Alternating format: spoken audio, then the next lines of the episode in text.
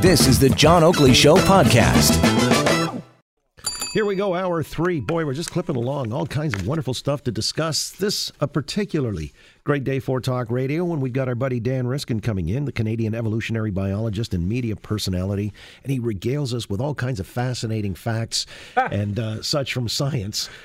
Dan, it's always great. Uh, I love it when you come in because I learn a wealth of things uh, that I heretofore had no idea about. And uh, one such is that rattlesnake venom isn't always so bad. What are you talking about? Yeah, you know, I've always had this thing about rattlesnakes. I've always been obsessed with them. I mean, back when I was doing my PhD on bats, there was this guy that uh, was another grad student, and he was the klutziest man on earth. Like every time he came to my house, a plate broke. Every time. And he studied rattlesnakes. And he would go out into the field, and this was like he got no cell reception where he was, and he'd go out there and he'd catch rattlesnakes by himself, and he'd like do surgery on them and put like transponders in them and then let them go. And the whole time I was thinking, like, this is just a recipe for death. This guy is definitely going to die. And one of his favorite facts was that uh, when you get bitten by a rattlesnake, uh, they only inject half the time. They half the time they do what's called a dry bite. So they bite you, but they don't really want to get you. And in fairness, they're using that venom for hunting.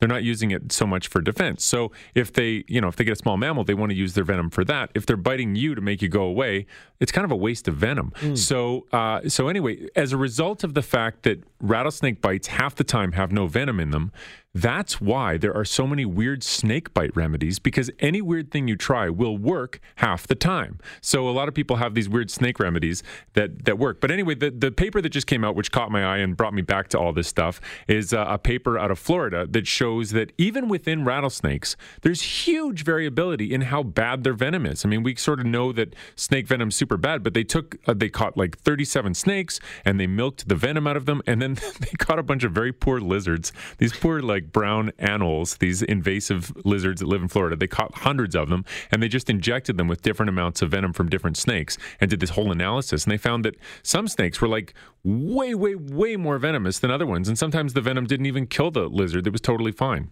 So, which species, I mean, are particularly toxic? Because golfers want to know when you're playing right. some of those uh, courses, you know, with the mangrove swamps and stuff like that. Alligators are one thing, but the snake uh, thing as well. Uh, which ones are particularly toxic? Yeah, well, when it comes to snakes, I tend to have this like all, you know, ask later, just assume they're all terrible. So, I mean, don't go near any snake thinking you've figured out which kind of rattlesnake it might be because it does have this variability in the venom. The really scary ones are the, they're called diamondback rattlesnakes, and they can get super, super big.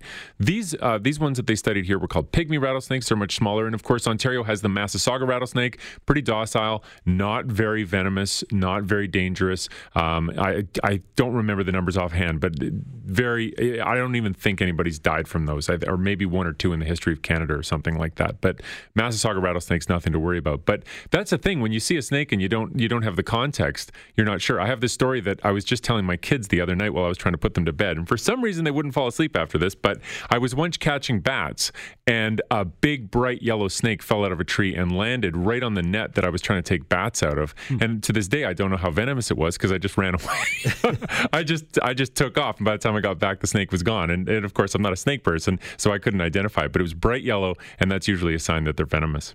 Well, here in Canada, I guess the only place where we've got the venomous rattlesnake, the Massasauga that you alluded to, uh, that's on the northern shore of uh, Georgian Bay. Yep. And actually, there's a, a rattlesnake sanctuary on Beausoleil Island. Yeah, yeah, and we do, and also if you go out west, if you head to, um, I think Lethbridge, Alberta, is I think the only major city in Canada that has rattlesnakes within the border. So there are some uh, prairie rattlesnakes that live out there, and, and once you get into BC, you can find some rattlesnake habitat. So there's a few, and rattlesnakes have that that big name. You know, they have the rattle, and so they're kind of intimidating. But really, they're they're really quiet creatures. The rattle is there to say, "Please leave me alone." Uh, if you hear a rattle, it's just saying, "Get away," and usually that's enough, and you do get away. But what's really neat about rattlesnakes and their biology is that what they'll do is that they'll they'll smell. They have incredible sense of smell. They'll smell a trail on a uh, in the forest where little rodents are running by, and they find the trail by its smell, and then they sit and they wait for like a day, and they don't even move. And then a, a poor little rodent uses its trail. It goes running down there, and what the snake does is it hits the it catches the rodent, bites it, injects the venom, and then lets it go. It doesn't want to fight it.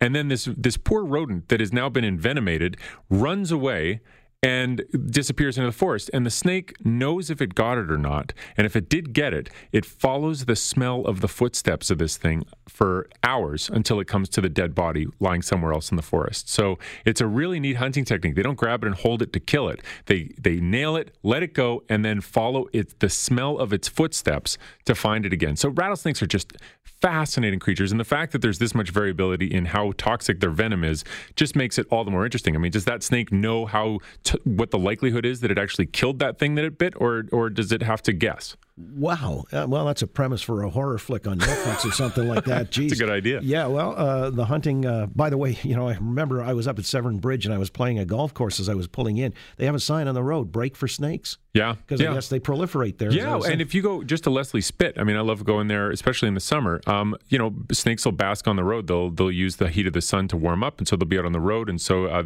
it's a lot of a lot of uh, cold-blooded animals, frogs, uh, snakes, turtles. You'll find them on roads. So certain times of year, you definitely have to watch for those things. Yeah. All right. So when it bites the rattlesnake, how quickly would it replenish its venom? Well, that's a good question. I don't actually know the answer to that, but it does take on the order of weeks, and so there's it, there's definitely a cost to them, and they don't want to waste their venom. And and it's neat because the the squirrels or the ground squirrels they're into this too, and and the, the the snake's whole strategy is to be hidden and to strike without warning. And so if a squirrel finds a snake, it just it starts yelling at the snake. Or crows will do this too, and they're like, "I see you, I see you, I see you," and they jump around it, and the snake is just like, "Well, now I'm never going to catch anything," and then the snake leaves. Uh-huh. So you have all these behaviors that these animals have to say, "I found you," and they mob them and they drive them crazy, and then the snake is just like, "I'm I'm leaving." So it's it's a whole part of the biology that it has to stay hidden, and uh, you got to respect rattlesnakes. They're, I mean, I get that venomous snakes are scary, but you got to respect them. They're just beautiful animals that do really cool things. Right, and if human beings are traipsing through the woods along a trail, I'm guessing the tremors or the vibrations that you're sending out, the snake is pretty mindful that something big's coming along, right? Yes, but that might. I mean, they might not move. Right. It depends how warm they are and how easy it is to move. If they're really cold, so they might not have the ability to move. My my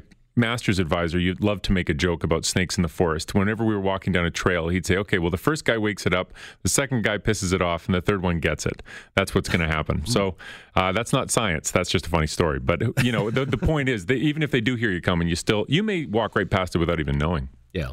Well, I know up uh, in Parry Sound, the local hospital has uh, all kinds of anti venom serum yeah. there on, yeah. and uh, they they don't want to let anybody know, you know, how many uh, hits they have to dispense on a, yeah. an annual basis, but uh, that's probably better left unsaid. Yeah. Again, Dan Riskin's with us, Canadian evolutionary biologist and media personality. I want to get to this story as well. Uh, it has to do with people playing music together and how they stay in sync by moving their bodies. What's that about? Yeah, it's a neat, it's a really neat question that uh, researchers at McMaster are tackling. And basically, uh, you know, if if you play music in, with a group, you know that you make eye contact with each other, and you know that you move a little bit and you bounce your head and stuff like that. And so what they did is they put motion tracking stuff all over a trio of musicians. I think it's a cellist and a violinist and a, and a pianist, and they were playing together. And they said, "I want you to play." You know, they had uh, six pieces of music, and they said, "I want you to play them each twice, uh, either very emotionally or not emotionally. And when the people played the pieces emotionally, uh, they moved their bodies. And the more emotional the piece was, as rated by them and as rated by people just listening to the music and not even watching it, not even just just hearing recordings of it, um, the more emotional, the more they move their bodies. And so what and, and the the body movements are highly correlated. So what this suggests is that when musicians are playing, um, it's not just a matter of staying in sync and keeping the same rhythm, but sometimes for an emotional piece, you go off the rhythm a little bit. You make these micro adjustments to hold a note a little longer or to get into some, go through something a little faster. And by moving your body, you can communicate to your fellow musicians what you're doing so they can follow you and you can stay emotional and stay in sync. And uh, I mean, I was just listening to. Um, to some uh, Tragically Hip while I was on my way in. And you think about that band, and if you ever had a chance to see them live, the way they would just go off and disappear down some rabbit hole of a music riff and then come back, and you'd see them all moving around. You wondered how they were communicating because they were, you know, playing around and, and not playing it the way it was recorded on the album. And, and so how they do those silent communications has always been interesting to me. And so it's really cool to have data now that show that those body movements really are a part of how they're sending the communication back and forth and that that body movement stuff is heightened whenever it's emotional. Well, it's interesting because I'm thinking, like, uh, well, take the Rolling Stones and Jagger. I mean, you know, it's very obvious the guy's moving around and uh, dancing like, uh, you know, he's wired up. Uh, and then you got well, in the day, the drummer Charlie Watt basically Not moving. Not moving. He's looking at him like he's disdainful of the dude. His lip moves sometimes. Yeah, Right. no, absolutely. And different uh, different groups play different ways. I mean, this was uh, a group playing some uh, pieces, you know, that were sheet music that had been played, that had been written, um, and that were provided by the researchers. But uh, you wonder about jazz musicians, and and because I mean, the Stones. The other thing about the Stones is they've played uh, "Stir It Up" or "Stir Me Up" or whatever that song is. I mean, Start Me Up, yeah. Mm. Start Me Up. Yeah, they've played it more times than you know. I've said the word obviously. So they, you know, for them it might be old hat, and also they they probably don't change it very much from performance to performance. But when you have, I'm not saying they're not great musicians. They, of course, they are in their own right. But when you have people that are improvising and creating and doing something new and trying to take risks, um, you know, for a group to do that together is just really interesting. And and of course, it's not just about music. It, if you're moving a couch with some people, you got to find a way to communicate and move together. Um, and there are all kinds of things we do in our daily lives with other people and our bodies and moving around, uh, just navigating through a crowd or at a concert in the crowd. I mean, there are all kinds of different places where we communicate physically with each other. And so this might be just the tip of the iceberg in terms of what's possible. Yeah, you see that most pronounced, I guess, in gospel singers. You know, the swing Yeah. and everything. like Absolutely. But what you're basically saying here, though, is the nonverbal cues are uh, really, really significant here, and uh, we may not appreciate the extent to which. Yes, and that it, it really seems to be linked to emotionality. It's the emotion of the music that really brings it out, and that makes sense. And so they played happy songs and they played sad songs. And actually, I found this interesting. But it was the happy songs that had more movement. Um, but but you could definitely people listening to the recordings could tell if they were uh, moving or not. They they weren't asked, "Are you move? Are they moving or not moving?" But if they listened to the recording, the ones where the musicians were moving, they said those sound more emotional than the other recording. I think at the halftime show in the Super Bowl, people might have been prodded to move when Adam Levine and Maroon 5 Yeah, were yeah. playing. Yeah, that's that's that they didn't that wasn't their control in this study of non-emotional music, but they could have used it. Hey, I've got to ask you finally when you say you uh, studied and did, did your master's in bats. Yeah, I'm a bat guy. So I came to I came to York University back in like 1998 to do a master's on bats. I went to Costa Rica, went to Belize, and then I went down to the states and did a PhD on vampire bats. We should talk about this next time. But I put vampire bats on a treadmill. That was my claim to fame. I was looking at how they move on the ground because most bats can't crawl. Vampire bats are super good on the ground. So I put vampire bats on a treadmill. That was my uh, that was my shtick, and uh, that got me through grad school. And then uh, I went on from there. All right, I've got to ask you the obvious. Vampire bats, as the name implies, I mean, there's sort of mythology built around it, but are they really dangerous to human beings? Yeah, they are. There was so I mean, not us, but uh, they do drink blood of mammals, and there are cases where they feed on people. But usually, like people living in a remote Amazon tribe, uh, if there are cows nearby, they much prefer cows. But vampire bats drink blood. They get all the food they need from blood. It's a mammal that has become a parasite, like a fly. It's amazing. So if you think about it, your blood has everything in it that your body needs because you eat food, and that's how it gets to the rest of your body.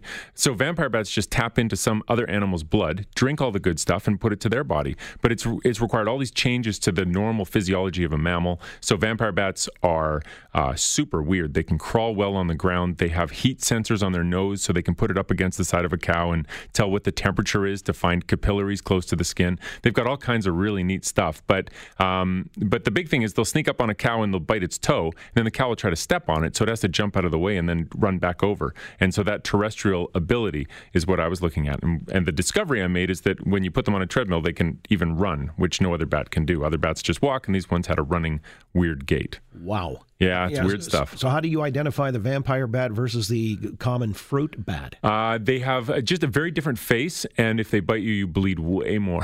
Oh, really? well, they have like razor sharp teeth, and so the way a vampire bat makes its wound is, uh, you know, like a normal fruit bat. If it's defending itself because you've caught it, it might it might clamp down on you. But a vampire bat, it's got like uh, a razor in the front of its mouth, so it just slides its teeth along your skin, and uh, and you're bleeding. I mean, it's amazing. But you don't have. If listeners, you can go to Mexico where they live, and you won't. You'll never see one in a million years. They feed on cattle. Everything's fine. So they don't swarm people No, se. no, no, no, and and they, they get cows when cows are asleep. I mean, you could write a good you it, you could write Dracula. It's it is scary if you're a cow, but I'm telling you, I've been to places with vampire bats, and no one I know has ever been uh, bitten by a vampire bat when they were sleeping. I love their sonar too. The capacity Oh, for yeah. uh, you know in real time, uh, just negotiating all kinds of places, and they're flying in a sort of haphazard fashion. Totally. Fascinating to see at dusk.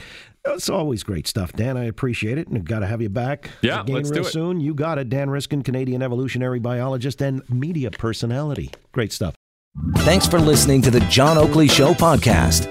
Be sure to rate, review, and subscribe for free at Apple Podcasts, Google Podcasts, and anywhere else you get your on-demand audio.